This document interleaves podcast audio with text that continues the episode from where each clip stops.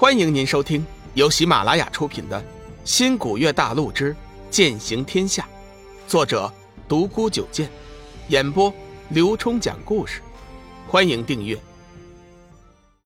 第七十九集，起死回生。冷若轩此时也是铁了心的要保护龙宇。龙宇不但是救出那位英雄的希望。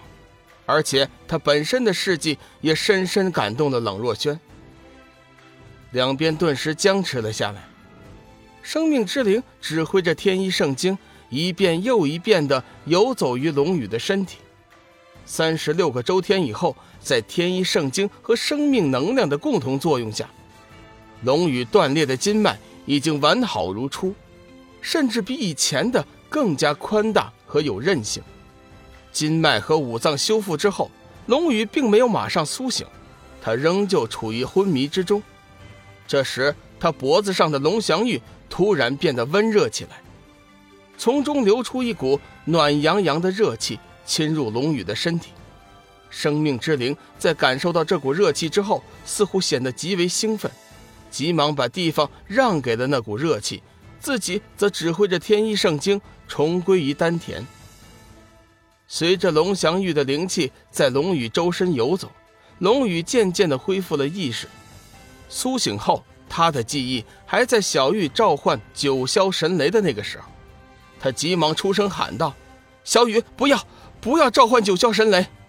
幽梦突然听到龙宇出声大喊，给吓了一跳，随即开心了起来，急忙问道：“小雨哥哥，你没事了，真是太好了。”龙宇睁开眼睛一看，怎么躺在一个女子怀中？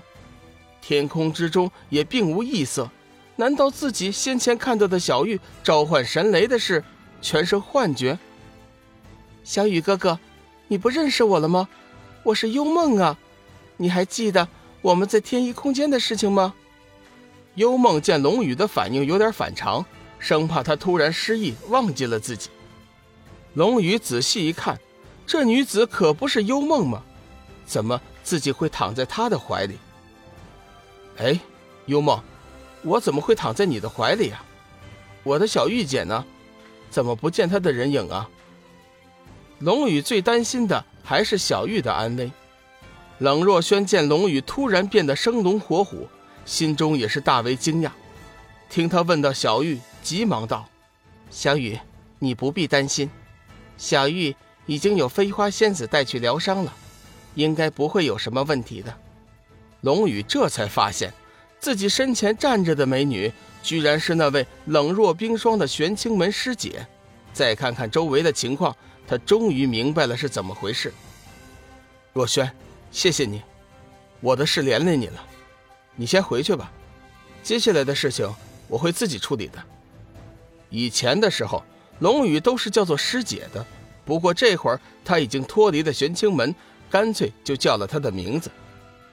冷若轩道：“小雨，等会儿我拖住天机子，你和幽梦想办法离开这里。”冷若轩虽然不知道龙宇身上的伤势是怎么好的，但是他能肯定天机子今天绝对不会放他活着离开的。这世上也许再没有比他更了解天机子的人了。龙宇看了看冷若轩，没有再说什么，只是闪身站在了他的前面，冷冷地看着天机子。龙宇死而复生，着实让周围观战的修真弟子大为惊讶。先前那一剑，任谁都能看得出来，龙宇就算不是灰飞烟灭，但是死亡却是肯定的。没想到短短时间，他居然一点事都没有，一副生龙活虎的样子。估计现场除了隐身的黄极真君，没有一个人能知道这其中的原委。龙宇之所以能死而复生，完全是他人福泽深厚，身怀奇宝龙翔玉，再加上那生命之灵天一圣经，他想死还真没那么容易。天机子看着龙宇，心底突然升起一道寒意，自己那一剑就算不能将他彻底灭了。但是重伤肯定是难免的，可是他这会儿分明一点伤都没有。这个身具七煞金脉的年轻人身上究竟藏着什么样的秘密？龙宇环视了四周一圈，心知今天安全身退的可能性微乎其微，只有放手一搏了。龙翔玉的变化让他心中多了一丝希望，他决定再战天机子。手中的光能剑再次慢慢的汇聚，片刻后已经有三尺长短。只见他手持光剑，仰天长嚎，发泄心中对天机子的无比怨气与刻骨的仇恨。就在他怒气冲天的同时，龙翔玉传出灵气突然有所变化，不再那么温热，而是透着一丝冰凉，带着一股滔天的战意。是的。不是错觉，是一股滔天的战意。龙翔玉的滔天战意很快自行游走于龙宇全身，下一时刻，他整个人发生了很大的变化，眼中仅有的一丝担忧和惬意全都不见了，取而代之的是一股让人无可匹敌的杀气，就连黄极真君也不由得微微动容，一股强大的力量开始从龙翔玉源源不断的传来。尽数钻入龙宇的体内，游走于他的七经八脉、十二正经，再由任督天地二桥回转，最终尽归丹田，然后再从丹田出发，循环往复。十二个周天之后，那股力量开始向龙宇的隐脉冲击。此时他已经完全失去了对那股力量的控制，任由他在自己的阴脉随意冲击。体内一条又一条未知的隐脉被冲开，甚至上次连天一圣经都无法冲击的隐脉，今天也尽数被龙翔玉的强大力量给冲开。直到遇到七煞金脉的时候，那股力量才被阻止。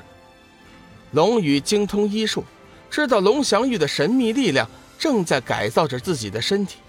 此时他承受着极大的痛苦，额头之上全是豆大的汗珠。脸色一片苍白，现场之人无不再次惊讶：这个年轻人到底是个怎么样的人？为什么他的身上会发生这么多的奇迹？幽梦眼见龙宇异常的痛苦，几次都想上前，却被冷若轩给拦了下来。冷若轩虽然也担心，但是他知道这会儿千万不能随意碰触龙宇，否则会让他前功尽弃的。半个时辰后，龙宇脸上的痛苦终于消失了，身上那些血淋淋的伤口已经完全愈合了，连一点痕迹都看不出来。龙宇感觉到龙翔玉的力量在没有突破七煞金脉之后，全部汇聚到了手足太阴穴，换句话说，那些强大的力量全部汇聚在了光能剑之上。听众朋友。本集已播讲完毕，订阅关注不迷路，下集精彩继续。